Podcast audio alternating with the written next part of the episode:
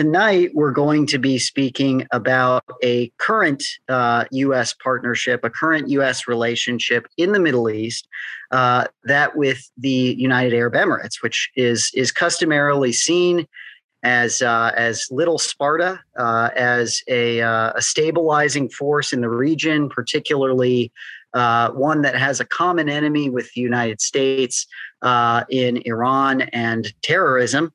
Uh, you know, and it's a uh, it has a lot of friends in Washington. Uh, but there have also been a lot of uh, Emirati interventions uh, in its neighborhood in recent years, including in places like Yemen and Libya, most famously, but also alignment with coups in places like Egypt, Tunisia, and Sudan, uh, growing commentary on human rights uh, and possible attempts to uh, influence the outcome of U.S. elections.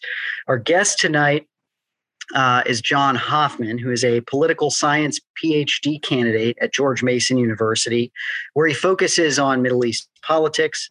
He has an MA in Middle Eastern Islamic Studies and a BA in Global Affairs, both from Mason. Uh, he's been published in a number of academic and policy oriented platforms, including Middle East Policy, the Digest of Middle East Studies, Foreign Policy, and more. Uh, and, and the, the genesis for this event was an article that Jon wrote in Foreign Policy last November, arguing that it is time to, uh, for the United States to cease providing a blank check to the UAE. Uh, so, Jon, in your article, you wrote that, uh, quote, awash with U- advanced U.S. weapons, the UAE has emerged as one of the region's most interventionist states, pursuing policies that have prolonged the region's civil wars, created humanitarian crises, crushed democratic aspirations and fueled the underlying grievances that lead to unrest end quote. Uh, yet the united states as i mentioned earlier sees the uae as a uh, as a force for stability in the region. And you argue that this is part of a broader myth of authoritarian stability that has underpinned uh, us foreign policy in the region. So what do you mean by all that uh, thank you, John, and thank you uh, to the society for having me on to speak tonight. Uh, so, what I mean by this myth of authoritarian stability that has guided U.S. foreign policy in the Middle East for for decades, really, is the idea that autocrats can best protect U.S. interests, uh, whatever that means. Uh, you know, it's, it's, very debated what our interests in the Middle East are. Um, but that they can best protect our interests in the Middle East uh, by imposing a shared political economic and military agenda on the region while sidelining the concerns or the interests of the masses. Um, of course, in this article and others, you know, other places, I and a lot of other people have argued that this approach is not only flawed, but very paradoxical. Um, because we would argue that these autocratic rulers themselves are the root of instability in the region, both because of the nature of their rule and because of the policies that they pursue. It is really this lack of accountability which allows them to act with impunity, both at home and abroad, that people such as myself see as really the greatest divide in the Middle East. You know, the, so many times people talk about, you know, a Sunni Shia divide or a, you know, East and West divide people such as myself would argue that the greatest divide in the Middle East is between uh, those autocratic rulers and the masses under which uh, they're subjugated. Sure, and and so um, you know, and by the way, folks, we've got the Q and A feature running tonight. So if you'd like to ask a question, feel free to drop it in the chat. You can also see other people's questions, upvote them, comment on them, etc. Uh, I'll be keeping a close eye on those uh, tonight. Although I've got a few, few questions, a few more questions of my own.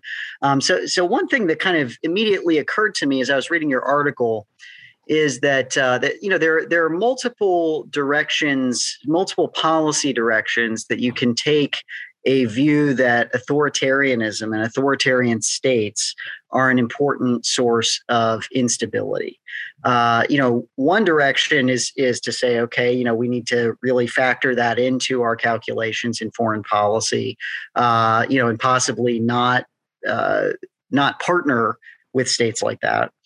The other is that uh, we should make the spread of democracy a goal of our foreign policy and something that we actively promote. And of course, most famously, uh, one of the forms that this took uh, was the invasion of Iraq in 2003, which seems to have, have turned out uh, rather badly in retrospect. So, uh, how do you how do you think through those kinds of questions about you know what what do we do if authoritarian states are a source of instability because of the nature of their regimes?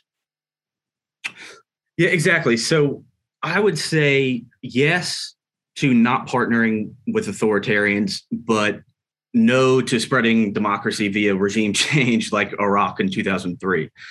Um, you know, what I would argue is that the best approach for the United States would be to end weapon sales and military aid to these countries. Um, and and or overly militarized approach to the region and thereby lead with diplomacy, but also to engage with civil society actors on the ground, pushing for reforms and things like that. Uh, most, m- not most, but much of the military aid that we actually send to the region actually violates existing U.S. laws, both Section 502B of the Foreign Assistance Act and the Leahy laws, which prevent the United States from providing military aid to actors who are engaged in gross human rights abuses. Uh, we the United States cannot control what every government does, obviously, but what we can do is we can end U.S. complicity in the atrocities committed by these governments and reckless adventurism abroad. Uh, this, of course, is not just you know the UAE, but you know countries such as Saudi Arabia, uh, Egypt. You know, I would say you know ending military aid to Israel is imperative. You know, so this is this is a much broader scope than just the UAE. Sure, and and so you know one of the other views uh, that you engaged with in in your article in Foreign Policy was that uh, part of the underlying theory for why the United States should be arming and partnering with states like the UAE uh, is that um, uh, we need to deprioritize the region in our foreign policy uh, and would prefer, you know, that we want to economize on uh, the expenditure of power there, and that therefore we should transfer uh, some of the security roles that we play in the region to local partners and hence arm them. Uh, and that this would lead the United States to have more power to spare in its uh, in its conduct in, say, Asia. So, how does that? Do you think that there are still ways to achieve a more limited U.S. role in the region if we aren't leaning on local partner states? Yeah, of course. And you know what I would say is th- what needs to happen is a de-exceptionalization of the Middle East region uh, in U.S. foreign policy. And, and, and what I mean by that is end the overly militarized approach to the region, lead with diplomacy, um, and rec- recognize that the geopolitical exceptionalism of the Middle East, which has been called primarily because of oil in the region, but also uh, the status of Israel, that these underlying uh, imperatives for U.S. policy in the region really need to be really need to be reassessed. And and I know we'll get to it later in the conversation about great power competition in the Middle East, but uh, just as a a prelude to that, um, I, I would say you know this idea that if the United States draws down or you know pivots elsewhere, that somebody else will fill the void. Um, I, I, I don't really buy that. I've, I've I've written a good amount about how neither Russia nor China could really fill a U.S. void in the region. And, and I don't want to get too far ahead because I know we'll we'll touch on some of that later.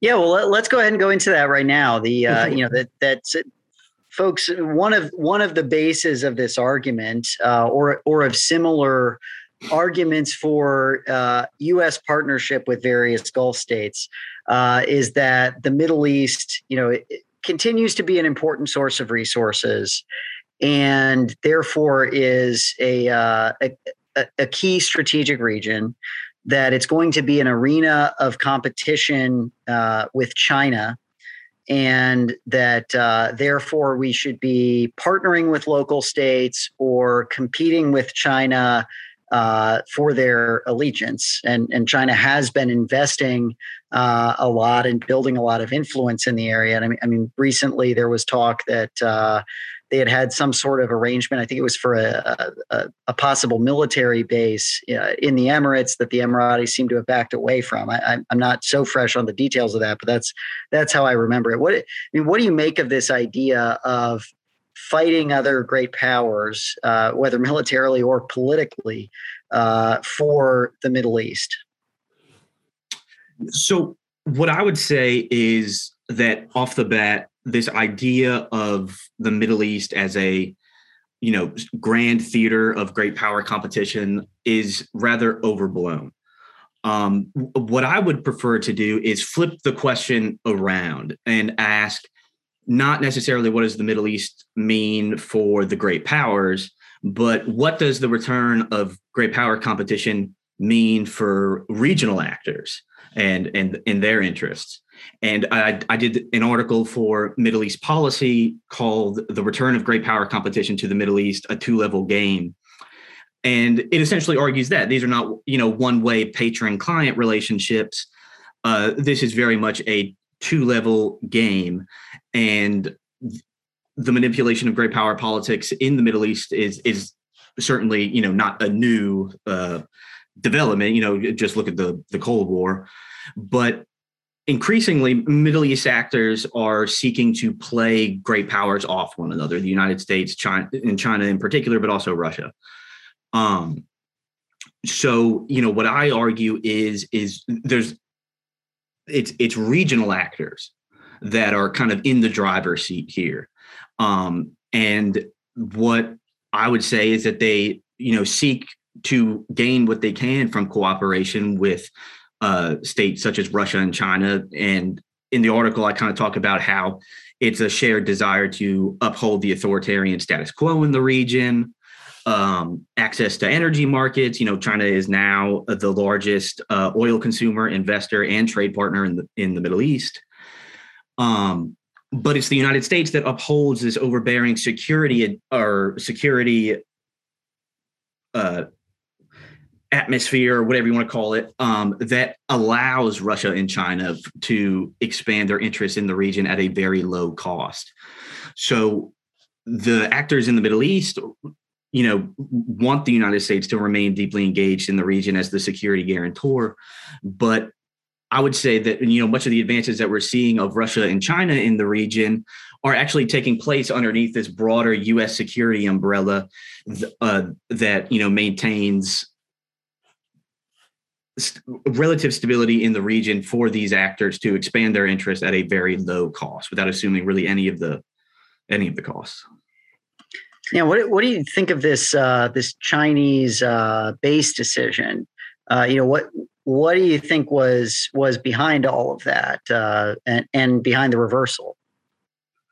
So I think with the Chinese base in in the UAE, I think the decision to both pursue that and scrap it, I think this is part of a broader, you know, give and take here, whereby they're pivot not pivoting but they're they're playing one off the other and they're saying you know hey if if you're not willing to commit the resources if you're not willing to write us a blank check, essentially, uh, we can go elsewhere. And you know what I what I just personally viewed this out what viewed this as was kind of a shot across the bow of the United States, saying, "Hey, you know, we, have ties with China. Mm, you know, they were in discussions for the for the military base, but I I viewed this through the lens of kind of flashing a notice to the United States it's you know almost a, a do more um, notice and and uh, similar with like the F thirty five deals. You know the the Emirates have pull, pulled out of the deals. Um, you know they've stated that they've pulled out of the deals. But what I would argue is that again, this is kind of grandstanding. This is them saying, you know, hey, you won't provide us with the F 35 without attaching too many, you know, strings to it we'll just go elsewhere. And I think the week before, a couple days before they made this decision, uh, Russia was in Dubai showing off its new fighter jet. So you know, it's these it's these things. You know, it, I think a lot of it is is is visual. Yeah, it, it, certainly brings to mind. Uh, you know, you mentioned that this is not new great power competition uh, in the region, and also local states being able to play the great powers off each other to their advantage. And uh, Stephen McGlinchey uh, has a, an old book. U.S. Uh, uh, arms policies toward the Shah's Iran that gets into some of these dynamics and how the Shah had a decent amount of agency. You know, the United States always had a uh, a bit of a different vision for what Iran's military should look like. That it should basically be built to prevent the Soviets from rolling in, and the Shah tended to be interested in big shiny weapons, in building a blue water navy, uh, in a number of things that the United States was not interested in. And even though he was aligned with the United States, he was uh, he shared at the time a border with the Soviet Union and interacted with them a fair bit. And he would he would flirt with the Soviets, uh, in particular when the United States wasn't giving him uh, what he wanted. And there were there was at least one major time where he evaluated uh, buying some uh, some Russian fighters uh, in lieu of American fighters. I think during a period where he was frustrated that we wouldn't give him our uh, our best fighters. I think it was the F-15 uh, at the time that he was trying to get. Uh, and uh, they the Soviets also built a, uh, a steel plant up in Iran. You know, and this was was part of that that interaction.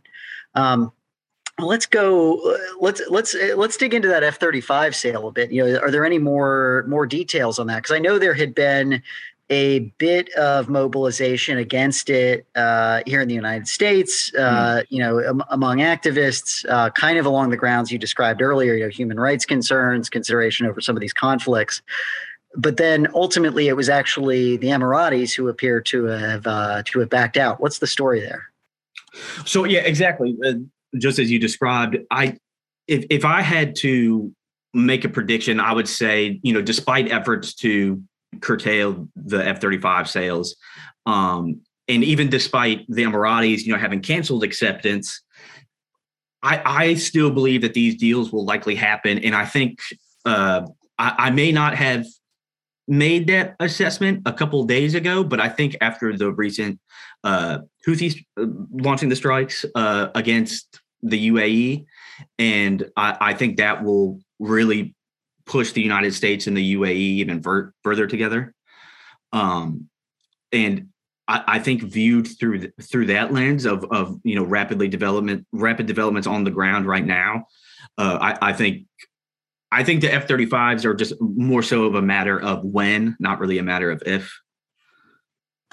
Yeah, do, do you think that they uh, they have a vision of of really becoming a high level effective operator of the F-35 because one of the, you know one of the one of the images that we have of Gulf militaries and Gulf weapons purchases uh, in from the United States is that they are not necessarily highly effective operators of them, but that a big part of why they buy these things is to cement relationships with uh, with the United States. What, what do you make of that?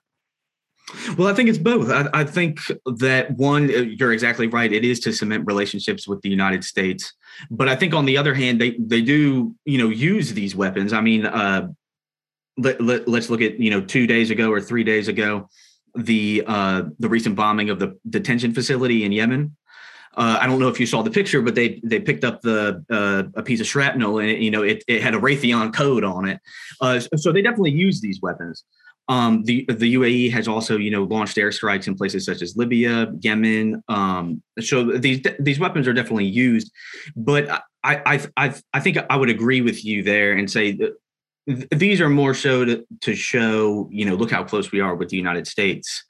Uh, more so than they're going to be you know used in any sort of active combat zone?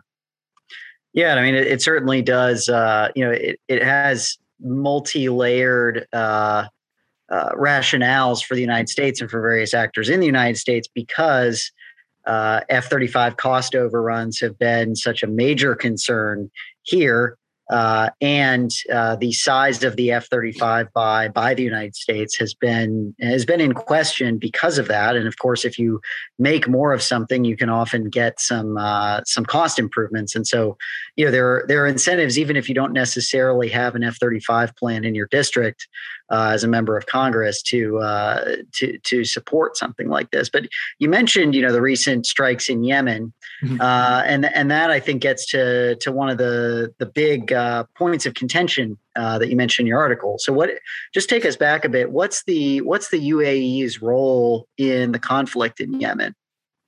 Sure. So, in Yemen, the UAE, despite having to uh, the claims of withdrawal in 2019, the UAE is still very involved in Yemen, and uh, you know Yemen remains. You know, it, it, it, whenever speaking about Yemen, you know, I always feel compelled. You know, it to to mention. You know, this is one of the world's worst humanitarian disasters, and uh, the United States continues supporting the bombing of Yemen almost unabated.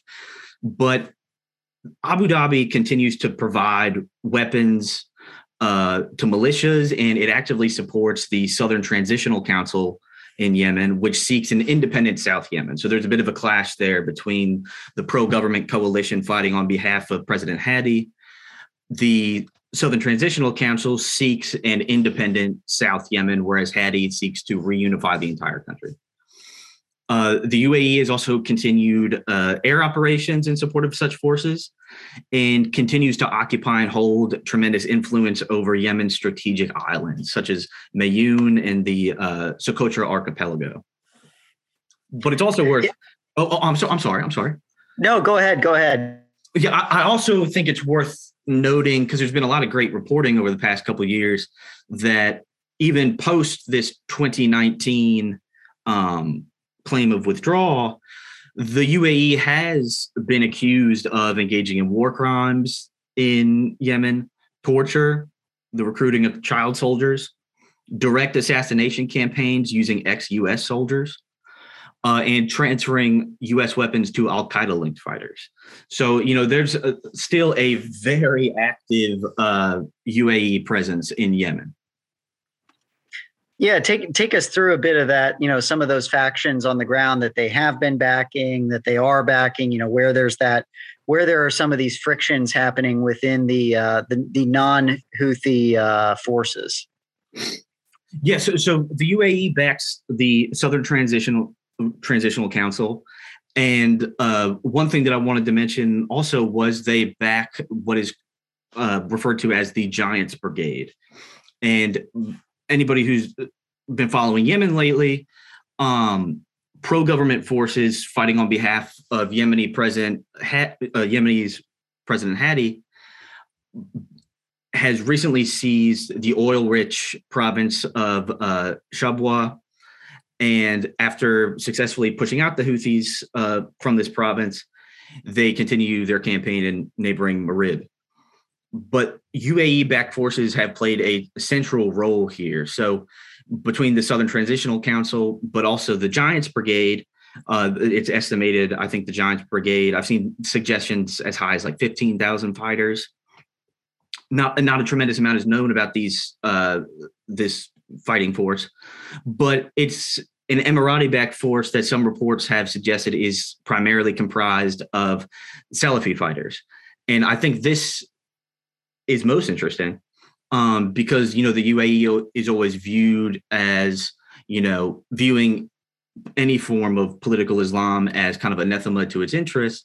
But here's an example in South Yemen where the UAE is actually working with uh, Salafi fighters against uh, the Houthis. So I, I, just view that as, as very interesting.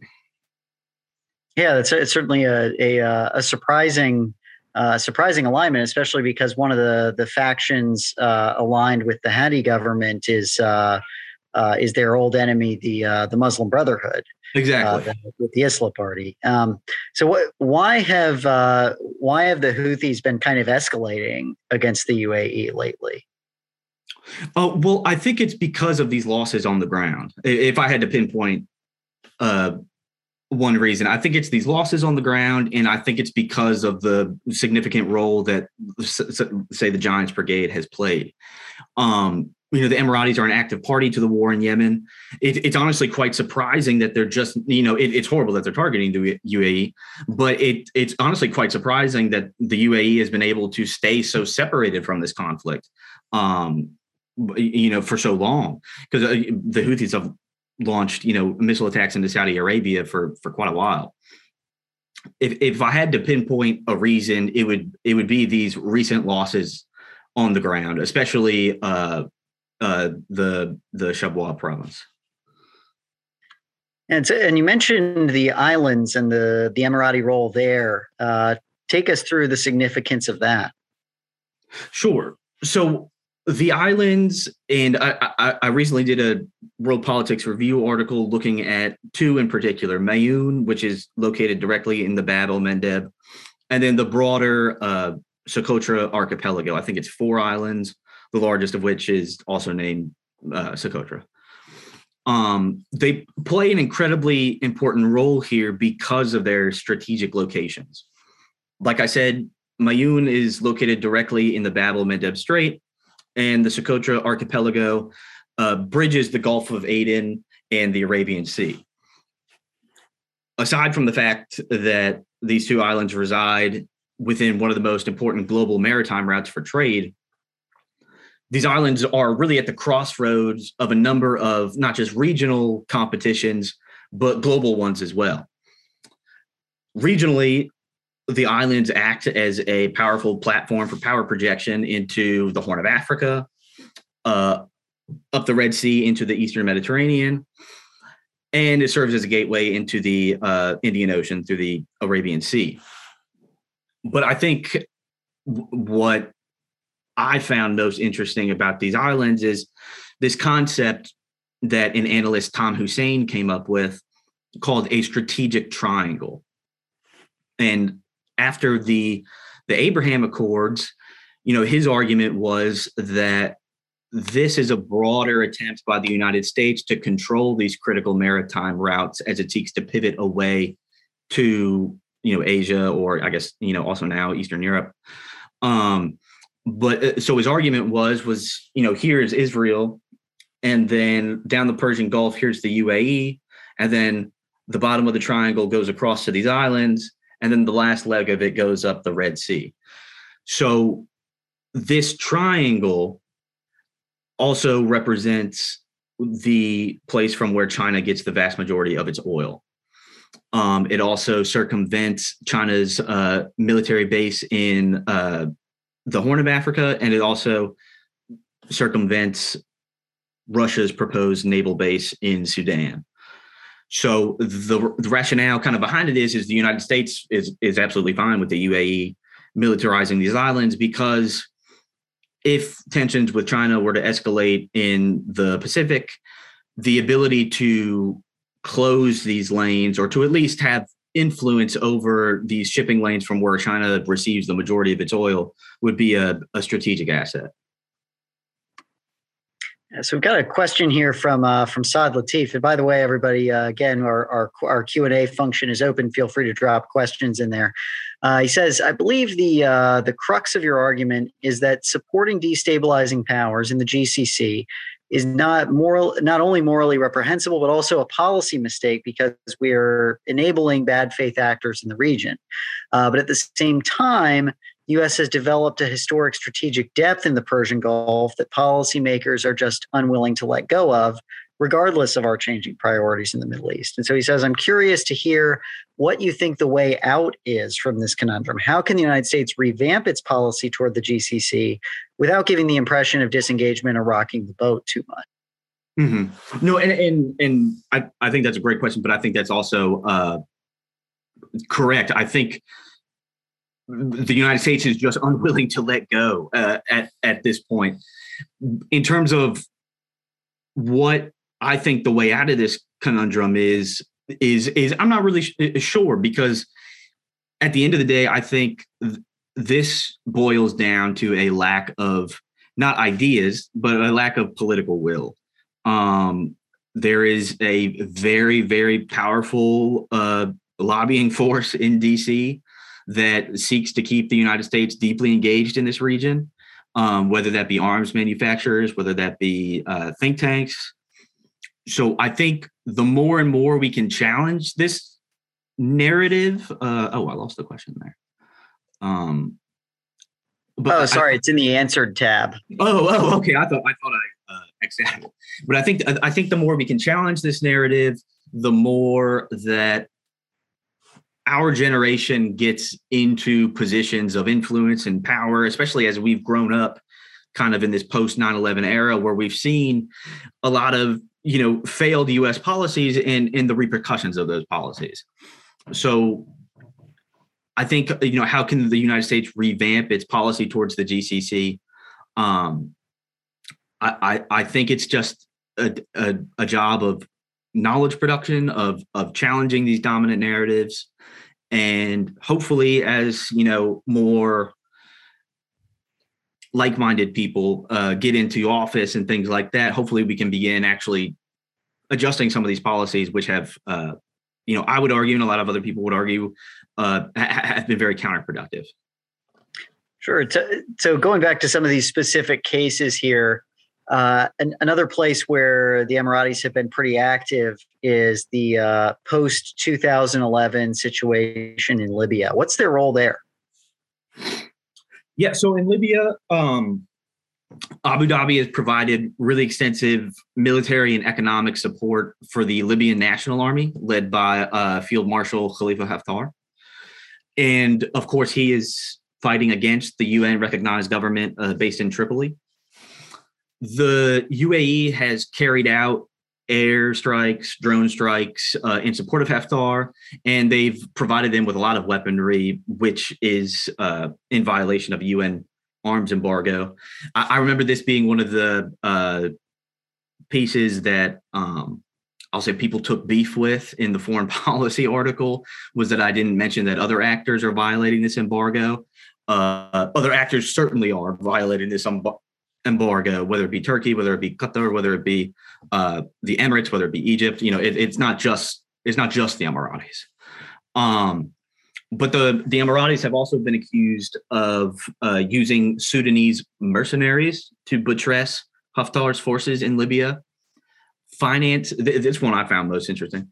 Uh, financing the Russian uh, Wagner Group mercenaries fighting uh, fighting for Haftar, and also itself engaging in alleged war crimes in in Libya.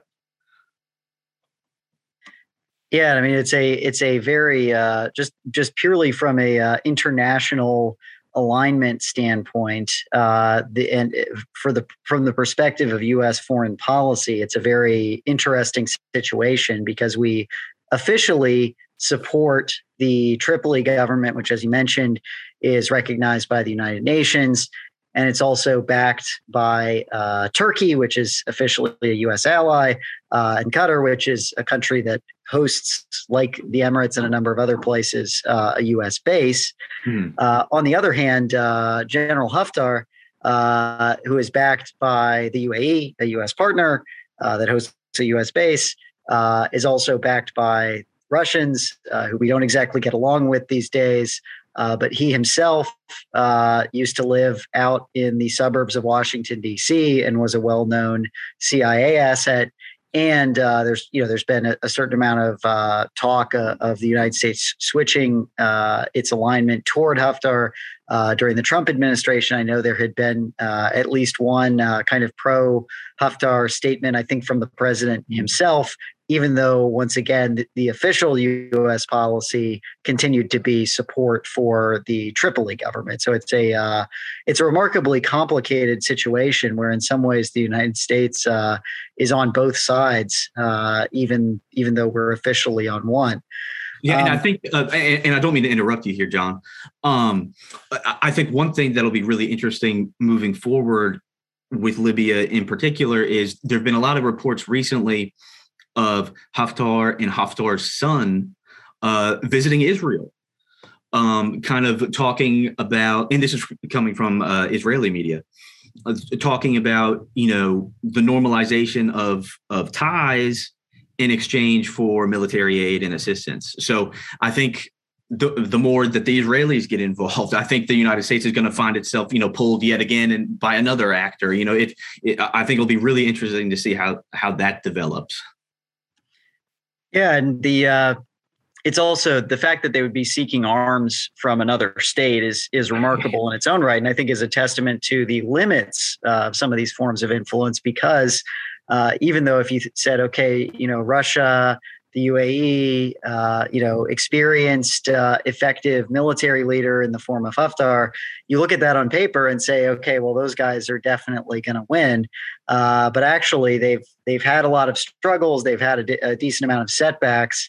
Uh, and the uh, you know that some of the Turkish provided weapons in mm. particular uh, have been seen as very effective. Uh, you know, I, there was a, a, recent article saying, "Hey, like these uh, the you know these Turkish provided drones have been very effective uh, against Russian air defenses." And by the way, the Ukrainians also operate these drones and might be able to to use them in the event of uh, a Russian intervention deeper into uh, into Ukraine. Um, so we've got another another angle that you mentioned uh, is that uh, the the Emiratis uh, supported uh, or aligned with several of the recent coups in the region, including Egypt and Tunisia, and apparently Sudan as well. What's what's the story there? Why are they doing that? So I would say, you know, this is because the UAE is very much a status quo power in, in the Middle East. Uh, like many other states in the region, uh, the UAE seeks to prevent the emergence of a popular democratic paradigm in the Middle East uh, because this would challenge their own authoritarian status.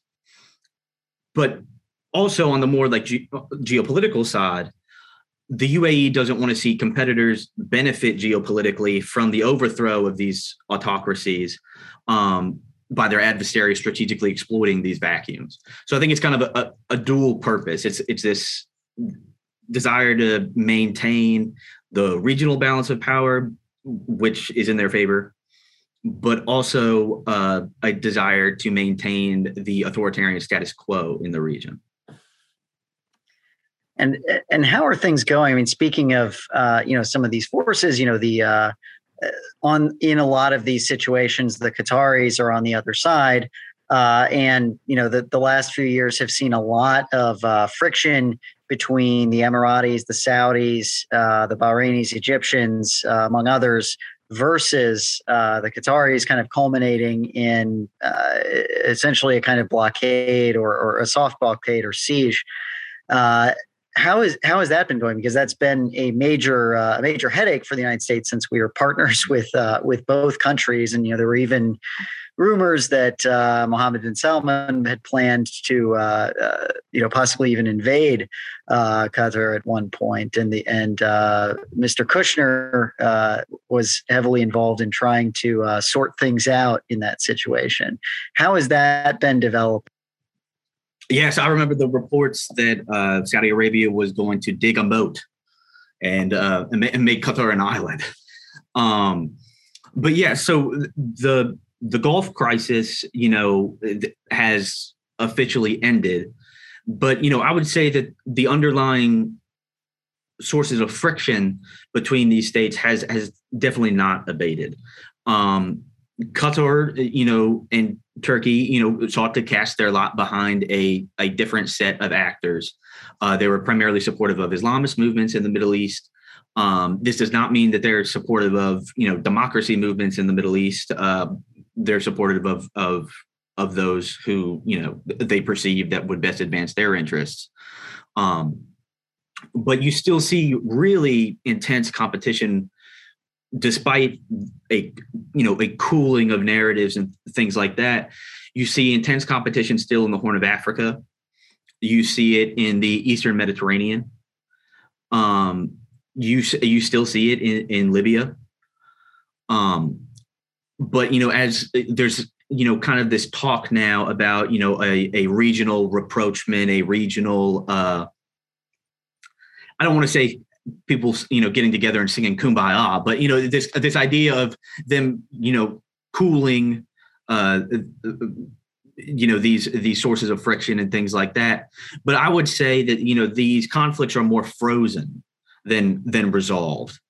Uh, the underlying sources of grievances that led to the arab uprisings in the first place have not been addressed have only gotten dramatically worse. Um, so you know the, these these conflicts between these states seeking to benefit from these uh, monumental changes in the region could easily erupt just as you know just as you saw you know the UAE and Saudi you know swoop into Sudan or you know with the coup in Tunisia you know the, it's just so rapidly developing that I would say these tensions are frozen not uh not resolved yeah, and that gets to you know another element of this kind of international strategic competition uh, between some of these Gulf actors uh, is a question of of uh, how how we should view uh, Islamist movements in the region uh, as political forces, particularly ones linked to the Muslim Brotherhood. You know, because the the critique uh, that is advanced well by by the critics of of the Muslim Brotherhood and, and similar movements uh, is that it, it's not a uh, it's not a democratic organization that uh, to the extent it wants uh, democracy, it's so that they can have you know one person, one vote, one time. Uh, that uh, that it can be a gateway drug for further radicalization. You know, the people will join the, the brotherhood and then leave it for more radical institutions. Uh, you know, is that something that is? would you say that's basically an accurate view, or uh, you know, should the United States share uh, the Emirati, et cetera, concern with uh, Muslim Brotherhood influence in the region? So I would argue no. I would I would argue that that the Muslim Brotherhood is is, is not a, a, a terrorist organization and is not uh, this this boogeyman that that they've made them out to be. Now that being said, it, it, that's not saying that I support the Muslim Brotherhood, um, but mainstream political Islamist movements in the Middle East have really begun a turn towards, uh, I think it was Asef Bayat. He kind of termed it post Islamism. Whereas, you know, we used to see Islamist parties, you know, staunchly adhering to the idea that Islam is the solution. Now we kind of have a post Islamist turn by groups such as the Muslim Brotherhood whereby they advocate for you know democracy, human rights, and, and things like that. I I think that the Muslim Brotherhood is often used as a uh, a scapegoat for a lot of these governments, but I also think that if the people of the Middle East were to genuinely be able to choose and have their array of uh, individuals to select from across the ideological spectrum with no constraints on people who can actually you know run for office or things like that i don't think the muslim brotherhood would fare incredibly well. Um you know in egypt you know that that was a very uh engineered uh, election let's put it that way of you know it, it was essentially Mohammed Morsi and then it was uh, the the individual who was uh, directly associated with uh, with Mubarak. So you know the people it was essentially a a no vote for him more than it was an enthusiastic you know we love the Ikhwan. Um, but no I, I, I don't share that uh, negative perception of the Muslim Brotherhood. I understand people say you know oh well people go on you know, start out in the Muslim Brotherhood, but go on to do um, do horrible things. But, uh, but you know that I don't think is a reason to outlaw the Muslim Brotherhood. Uh, people often start out in the Republican Party and then go on to do and then leave it for you know much more extreme organizations. So. Uh, We've got a question from uh, Brian Choquette who asks In what ways have the failures of the Arab Spring with respect to seeding democracy in the Middle East informed current policymakers? I think he means in, in their approach to the, the relationship with the UAE. Is this a situation where the United States might prefer to deal with non authoritarian governments, but there simply aren't many good options in the region? Yeah, no, I, I think this is a great question. And you know, I, th- I think I understand uh, what you're asking here. So, are, are you essentially asking, uh, how has the failure of the Arab Spring just informed current policymakers' approach to the region in in general? Yeah, I think that's how I, I see it. I, okay. I, that's how I read the question. Yes, you know, has the United States, uh, you know, even if we would prefer to work with uh, countries that politically are a bit more like us, uh, we've seen the the Arab Spring basically uh, fail, particularly now that now that Tunisia uh, had the coup. Uh, you know, it's hard to point to cases of success there, and that therefore there are not really any nascent uh, democratic partners in the area that we can that we can turn to, and so we've kind of got the best partners we can find.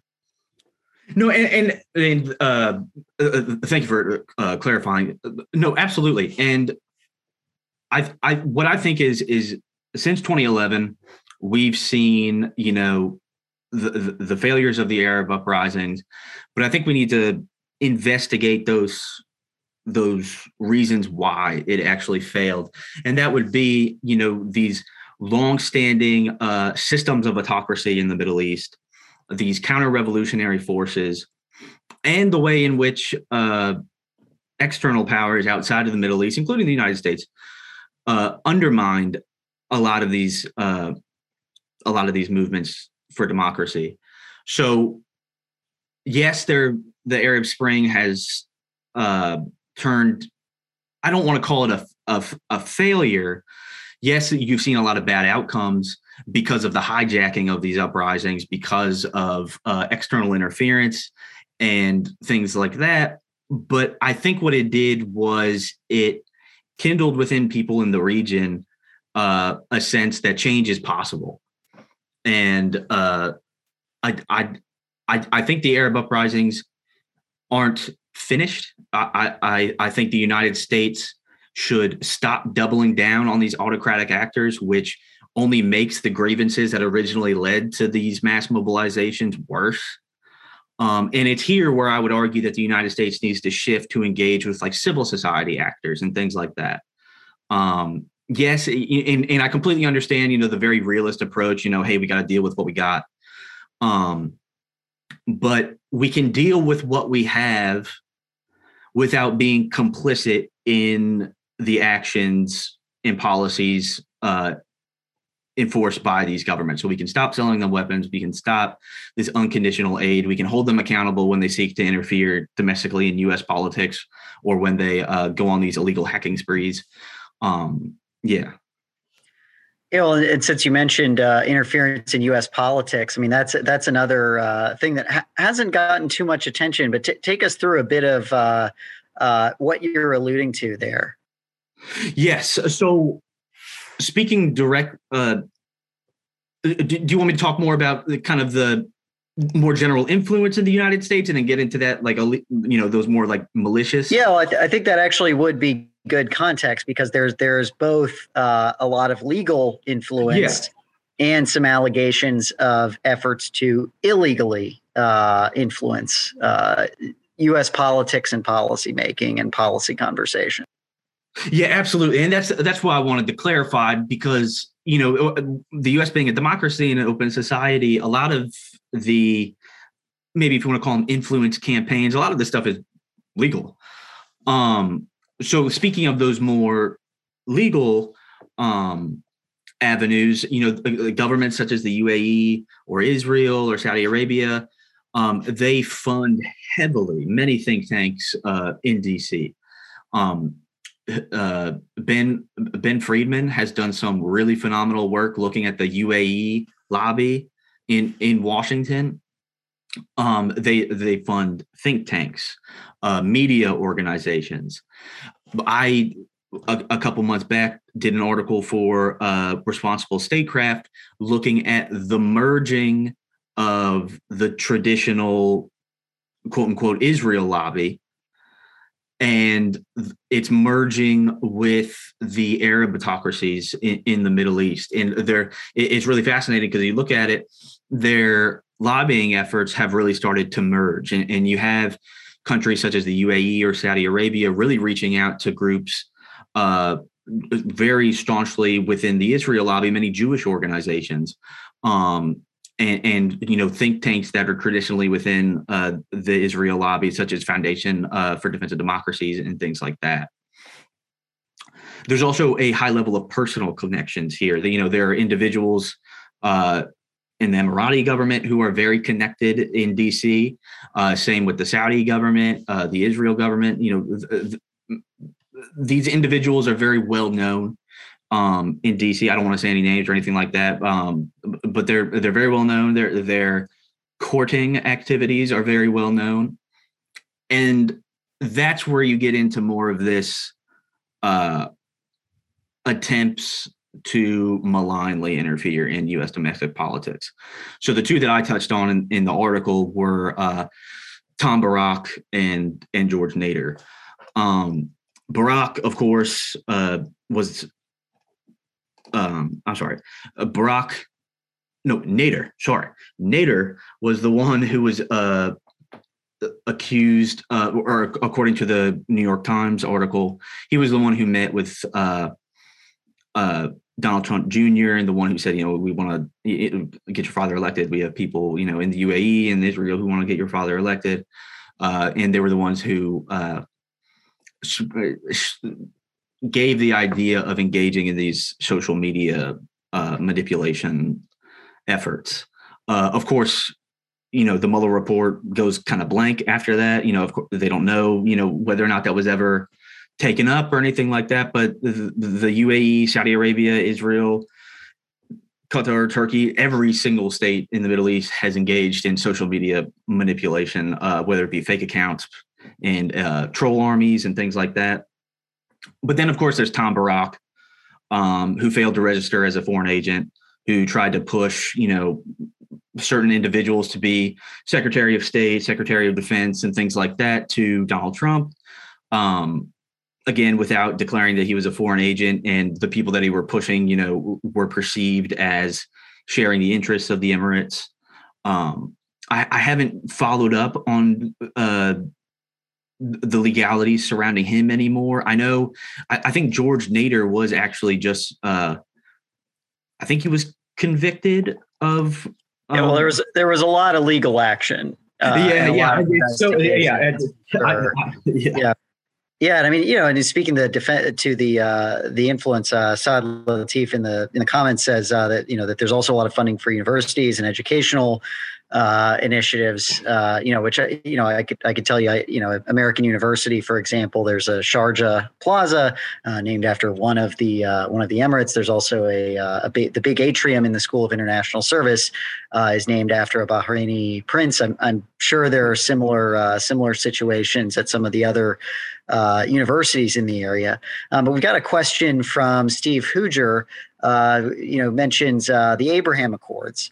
Uh, in light of the perspective of the UAE as a negative actor, how should the Accords be viewed? On the one hand, it's a positive development on the surface that you know you're seeing this uh, rapprochement and, and uh, peace, official peace between uh, Israel and several Arab states. on the other, uh, perhaps recognizing Israel may be a cynical move uh, by the UAE to curry favor or stay in America's good graces. What do you make of the Abraham Accords here? So, so I would argue that the Abraham Accords, uh, and this might be a uh, you know sound harsh, but I, I, would argue that they have nothing to do with peace. Um, this is a creation of a more formal coalition excuse me, as the United States seeks to offshore its interests and pivot elsewhere. But um, I actually think it's coming out tomorrow. I have I have a uh, a new article talking about how this is also a coalition that is dedicated to preserving the authoritarian status quo in the Middle East. Um, I, I, I, would argue that that Israel benefits greatly um, from these Arab uh, from working with these Arab autocracies and uh, views democracy in the region as something anathema to its interests. Uh, so I would I would say that the Abraham Accords are a way for the United States to offshore these efforts in a more formalized coalition, and of course, you know these states want to be uh, part of this coalition. They want to you know have the United States as their security guarantor, along with the goodies that they got you know when they joined the agreements. You know, the UAE, if if if if if they do indeed get the F-35s, or you know, Morocco got the Western Sahara, um, Sudan got taken off the the foreign uh, terrorism sponsor list. Uh, did Bahrain did get anything? Any immediate goodies? I don't think they did. Um, but but I would say that it, needs to be viewed in in that context. A desire to maintain the authoritarian status quo in the region, and a desire to be part of this more formalized coalition as the United States seeks to uh, pivot elsewhere. So we've got about two more minutes, but uh, one of the other issues uh, that's that's drawn the headlines a lot uh, is the the UAE's association with uh, with surveillance uh, of dissidents, of, uh, of, of others, of journalists. Take us take us through that. Yeah, no, it, uh, I, I, think there was also a question in there uh, about whether it's okay to contact me about the program at Mason. Uh, absolutely. Should, should I just put maybe put my email in the in the chat box here, or yeah, you can announce it, whatever whatever you'd like.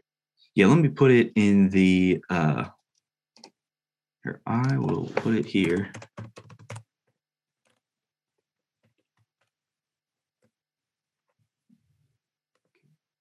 Go. I think I sent it. Yeah, um, you did. Um, okay, great. Yeah. So uh, speaking about these surveillance softwares, so of course Israel's NSO group has sold its Pegasus software to the UAE, um, which has been used to you know surveil dissidents, political activists abroad, politicians abroad.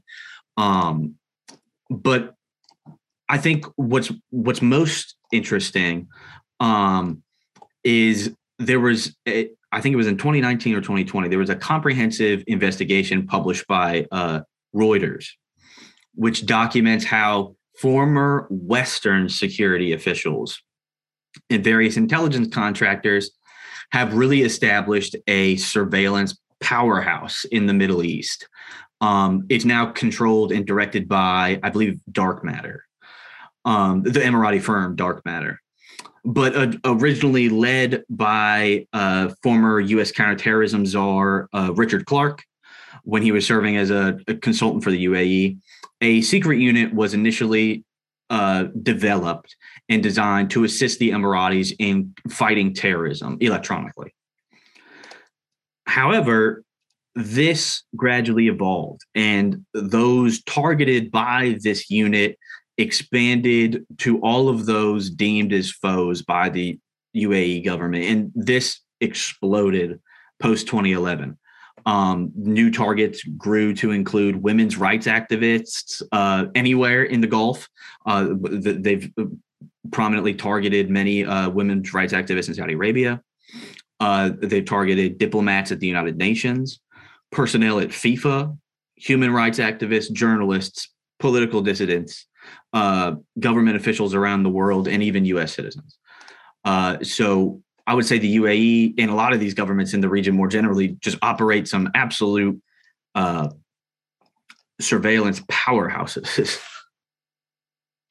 yeah, and I believe some uh, some of the Americans involved in that uh, have faced legal consequences. And as I understand it, there have been warnings uh, sent out to members of the uh, former members of the intelligence community about uh, the potential uh, legal risks of uh, of getting involved uh, with some of these projects. And there has been ongoing legal fallout in the United States for some of these companies that are involved as well. But that is all of the time we have. Uh, Jon Hoffman of GMU has been our guest. Uh, I've dropped links in the chat to some of our upcoming events. Thank you, Jon, and thank you, everybody, for uh, this important discussion. Have a wonderful evening, everyone. Thank you, John, for the opportunity.